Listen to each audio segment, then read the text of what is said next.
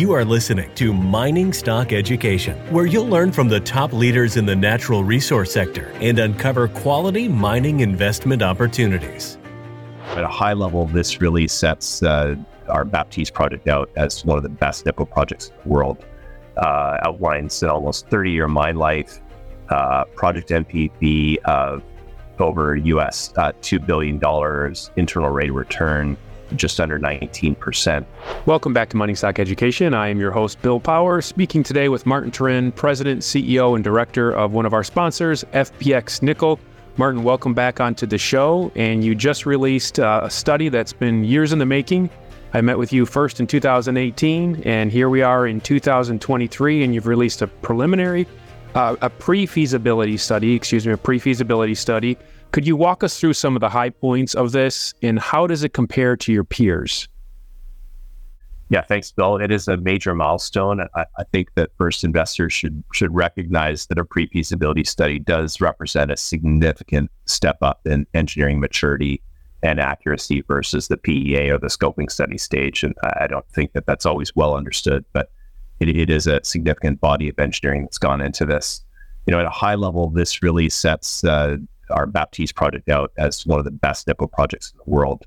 Uh, outlines an almost 30 year mine life, uh, project NPV of over US uh, $2 billion, internal rate of return just under 19%.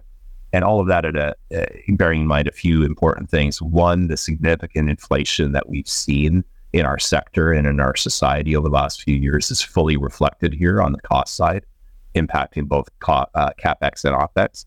And we're also using a very modest nickel price assumption at eight eight dollars seventy five cents a pound. Some of the other pure projects that have come to market with studies recently are using eleven or twelve dollars nickel uh, per pound. The study really outlines those uh, those strong margins, uh, protection throughout the volatile nickel price cycle, and a project that has this unparalleled flexibility to to serve both the stainless market and the battery market. And, and so we think it really positions us head and shoulders above the competition. Martin, when I first started investing in junior mining stocks, I would try to gather as many rule of thumbs as I could. And one of the rule of thumbs that I was told is if you're going to invest in a pre production developer, make sure they have at least a 20% internal rate of return. Uh, this comes in at 18.6. Uh, what would you say to me in light of that rule of thumb? Yeah, I think that it's a rule of thumb that maybe is applicable to sort of uh, shorter mine life projects, maybe like a 10 year heap leach gold project. You'd want to use that as a pretty strong rule of thumb. But for a multi decade or even potentially multi generational asset, it's a little bit different. Those tend to come with significantly higher capex, and our project certainly does in that regard. Um, some of the other rules of thumb that we look at uh, are are things like uh, the ratio of of, uh, of the mine life to payback, for example. Uh, that's a, that's an interesting rule of thumb that we know major companies use as a kind of initial screening tool. They typically like to see that ratio of mine life to payback being at least four or five to one. In our case, it's almost eight to one. Um, you know, long mine life projects like this also are a little bit undercut by the effects of discounting over time, right? Uh, when you discount cash flows out, you know, that are occurring 20 or 25 or 30 years out into the future, they return very little in terms of NPV. So that that reflects, you know, uh, a relatively low IRR versus that 20% bar. But if you look at some of the recent major copper copper projects that have been developed and are now in construction and close to operation by companies like Teck or Anglo American, those are typically generating IRRs in the 10 to 12% range at best. So an IRR of almost 20% in our case is actually very robust. And, and I think they're you need a few more thumbs there to have a bit more rules to evaluate these projects. And how did you, you mentioned the conservative nickel price uh, input. What about the 8% uh, discount rate? How did you settle on that? Yeah, again, that's that's relatively typical, I think, for base metal projects. Uh, gold projects are still often using five uh, percent discount rates. I think eight percent has been a standard in our in our sector for quite a long time for, for base metal projects. But even if you flex that up to ten or twelve percent, you're still getting fairly robust return profile. Uh, obviously, that's important in the context of today's uh, interest rate environment. Are you still in the lowest quartile of production cost? Yeah, we are. Yeah. Uh, so the production cost on a C1 basis with no byproduct credits assumed, and that's very important because other projects often try to sneak in very aggressive assumptions on byproduct credits. Uh, we, we, assume no byproduct credits to generate a C1 cost of $3.70 uh, US per pound. Uh, if you look at the current cost curve for nickel, you know, average cost of nickel production currently is in the range of sort of six to seven dollars a pound on a C1 basis. So yeah, very squarely in that bottom quartile of the cost curve. Are you looking at a higher grade starter pit to begin the project? Yeah, so there, there is a phasing uh, aspect to this uh, PFS. Uh, the, the the PEA that we did in 2020 was based on a single build life of mine throughput. This has a phasing approach where we start a little bit start smaller initially, and then after we paid back initial capital, we do see that scale up. And those initial years certainly are focused on the higher grade mineralization in the southeastern part of the Baptiste deposit, where the the nickel grades are you know in the range of about 15% or so higher than the life of mine uh, average, and and those those grades occur near surface, and so it's an ideal place to start mining for sure. So one of the things you put in here early on in this press release was you said that this offers you unparalleled flexibility, whether you want to go high grade concentrate or a refinery option. Could you dig into that a little more? Yeah, that really comes back to the fact that this is a unique style of mineralogy. You know, we're focused not on sulfide nickel or laterite nickel, but on a, on a novel form of nickel mineralization called awaruite. Uh, that awaruite mineralization has significant uh, advantages, both in terms of the ease of processing to, to recover a very clean, high grade concentrate, but then also the huge advantages and the unique advantages this style mineralization has for down downstream applications. Uh, you can take that concentrate and agglomerate it into a briquette. So think like a, a charcoal briquette uh, for an old school uh, barbecue grill, and that that briquette can go directly as uh, as an input into the production of stainless steel in an electric arc furnace. The other advantage here is the ability to feed this into a refinery, so into a chemical process to produce battery grade nickel sulfate or NiSO4, and that's kind of the holy grail of nickel production currently is to produce that nickel for bat in a form suitable for batteries. So this awaruite mineralization, again, ease of processing, producing a very clean, high grade product, and one importantly that doesn't need to go through a smelting stage.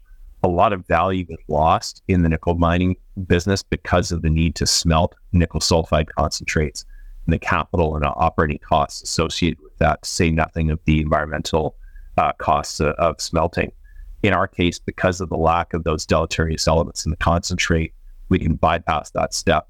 And that allows us to crystallize a much higher revenue per ton of nickel than other competing projects. So, could you at the same time from your ore produce for the stainless steel industry as well as the battery market at the same time? Yeah, and that, that's exactly what the refinery option in our pre-feasibility study looks at. Is you would have a the bulk of production under that refinery option would go into uh, uh, developing the world's largest nickel sulfate refinery. So producing 40,000 tons of nickel contained uh, in nickel sulfate for batteries per year. However, the life of mine nickel production uh, over, over, the course of the Baptiste project is almost 60,000 tons. So everything over and above that 40,000 tons would go into the stainless steel market under that option. And so the ability to serve both those markets and to have flexibility to scale up or scale down the production to both those markets is is hugely strategically important. You know, in any kind of metal market, it, it's really difficult to project you know demand trends even 10 years never mind 20 or 30 years down down the track we know that nickel is always going to be used in stainless steel it's likely to have a role in the long term in in uh, high nickel battery chemistries but that flexibility to serve both those markets is really key before you want to you're going to expand the capital to develop a, a new generation of nickel mines. Qualitative value of a pre-feasibility study in terms of what it can do for a feasibility study differs i understand. So how much of the feasibility study work did you get accomplished within this pre-feasibility study yeah, I know. You know, some some companies sort of play that game, saying, "Well, we did a pre-fees, but we really did all of these things, these aspects to a feasibility study level." I, I mean, there, there's maybe some aspects of that in our project, but we, we take a really robust, sober approach to project development. We don't get too promotional about saying our PEA project is already really at a PFS or our PFS project is really already at, at a fees. This is squarely a pre-feasibility study but one that, uh, as I think you can see by just the metal price assumptions, is done with a very sober uh, and robust sort of engineering to what's to uh, engineering approach to, to what's really achievable. And it's not aspirational, I think, uh, in terms of how it models the, you know, the engineering aspects, the capital and the operating cost assumptions we feel are very fair. Uh, there was a press release that you put out uh, some weeks ago about uh, the First Nations group that you're working with. Stock sold off 30%. It's about 20% lower than what the stock was before that. How can investors be assured that this project is not derailed as a as a result? Yeah. So first, I mean, we have to acknowledge that our relationship with that particular group, which is called Tl'azt'en Nation, is that that relationship is really governed by the terms of uh, an agreement we have with them. There are confidentiality provisions in that agreement that you know prevent us from you know speaking in a, in a public context too much detail with respect to those discussions we have with Tl'azt'en. Now, I would say it is a group that we have, you know, an over 10 year track record of really positive and respectful engagement with, and that we, we, we look forward to the opportunity to continue that engagement with Tl'azt'en Nation as well as the constituent keyohs or, or family groups that comprise the nation. Um, we continue to envision that we'll be entering into the environmental impact assessment process in 2024 and as we advance towards that, we continue to view that that process is is really the ideal forum or structure to to measure the impacts uh, uh, that the project will have, to measure the or to define the enhancements or the mitigations that can be put in place to mitigate those impacts, and to fully the, define the benefits of the project uh, to, the, to the local community. Um, and so we look forward to our continued collaboration with Tl'azt'en Nation, as well as the neighboring indigenous groups that were, you know, uh, encouraged by the government to continue to engage with, uh, with whom we have, uh, you know, uh, equally strong and, and supportive relationship. Um, and and as we go forward into that EA process, we we look forward to the ability to engage with all those groups, you know, to develop to develop a truly modern mining project that really places the the cultural and heritage and environmental values of these nations at the forefront. Are there any comparable development projects in BC that investors could look to as maybe guidance for uh, this process you're going through? Yeah, I mean, there's a good track record of other large scale projects in BC in just the last decade that have gone through this process. Um, you know, Mount Milligan, which is now a, a large scale operating copper gold mine, it's located about 50 miles away from us in central BC. Has been a successful operator for a long time. Uh, the Blackwater Gold Project is the most recent precedent. Uh, that's owned by a company called Artemis Gold. And it recently received its full suite of permits and is now in the construction phase. And, and so, you know, there's an ability to to advance these projects and to get things done in BC and to, but at the same time, you know, maintaining and, upholding those relationships with Indigenous rights holders at, at, at the center of what we do as mining companies. JOGMEC, uh, you have a partnership with them. They're looking to you for White mineralization exploration. Is there an update you can give us on this joint venture? Yeah, there is. So JOGMEC is proving to be a, a great partner for us. Uh, you know, in in June, we hired a new uh, VP of generative exploration, uh, Keith Patterson, and spent uh, quite a long time uh, heading up generative exploration for Eldorado Gold. So it comes with a great pedigree. Um, JOGMEC is very keen to source new sources of nickel supply Japanese automotive industry. Uh, obviously, the car industry is a key part of the Japanese economy. Uh, so we, you know, we're leveraging off work that we've previously done to, uh, let's say, scout the world for uh, white nickel deposits. We've got our sort of short list targets that we're working up on a desktop basis right now. And then this fall, we expect to actually get boots on the ground in several different countries around the world to evaluate those pro- prospects more fully. You know, the other thing I think that's interesting and people should be mindful of is that JOGMEC is now playing a very key role in the uh, Japanese industrial strategy with respect to the critical mineral supply chain. Um, the Japanese government has allocated a significant portion of capital that's being managed by JOGMEC for Japanese industry to be able to, to tap into to make investments in mineral projects.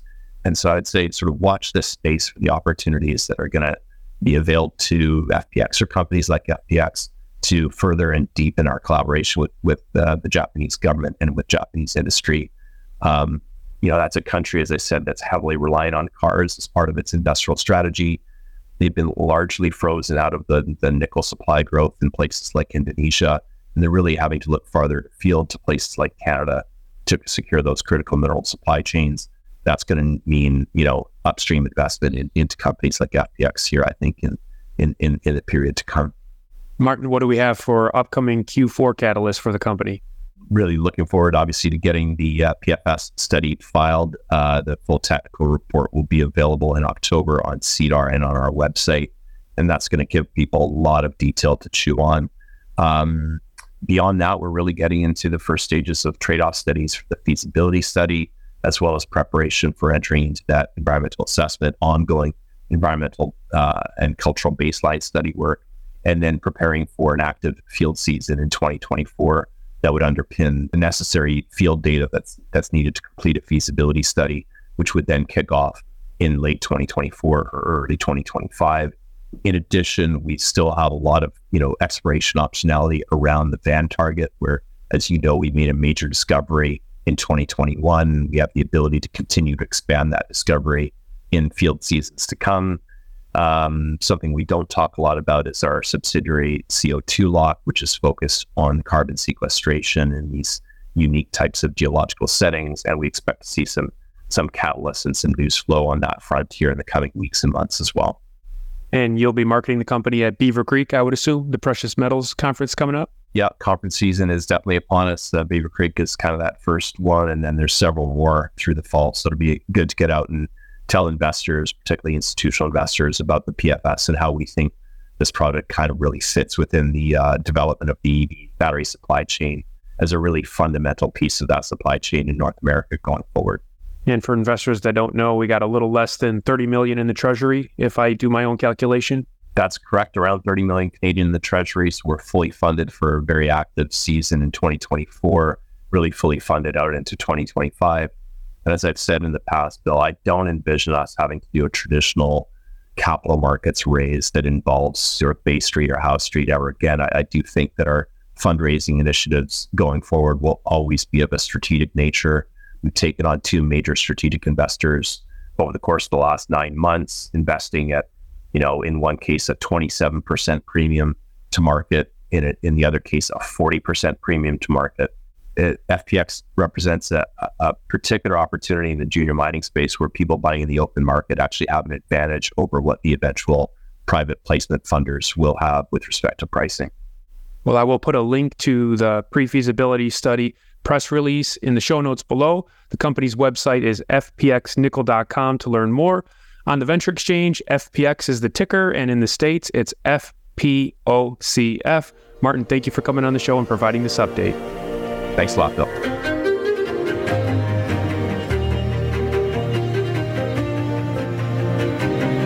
Thank you for listening to Mining Stock Education. Please subscribe and share this show with like minded investors. Connect with us at miningstockeducation.com and sign up for our email list to stay in touch. Much success to you as you learn about, invest in, and profit from mining stocks.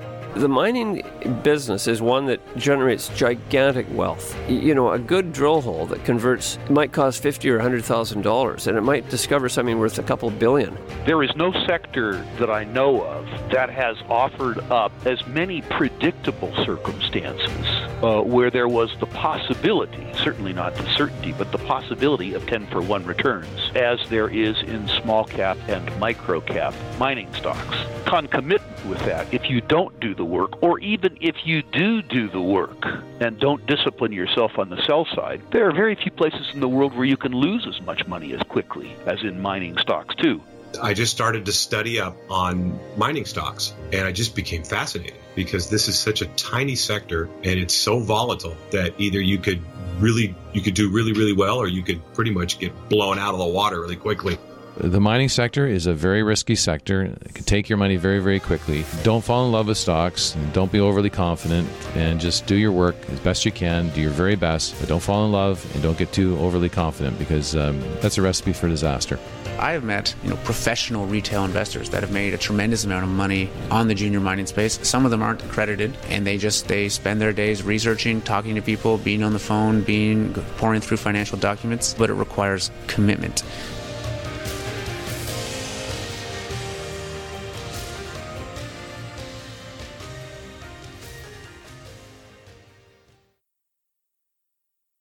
This podcast is for informational purposes only and is not to be considered personal legal or investment advice or a recommendation to buy or sell securities or any other product. We make every effort to be accurate, but the information presented is not to be considered infallible. It may contain errors, and we offer no inferred or explicit warranty. If personal advice is needed, consult a qualified legal, tax, or investment professional. Do not base any investment decision on the information contained on miningstockeducation.com, our podcasts, or videos. Make sure you always conduct your own thorough due diligence before investing. Realize that we may hold equity positions in or be compensated by some of the companies we feature and therefore are biased and hold an obvious conflict of interest. For our full disclaimer, please visit our website.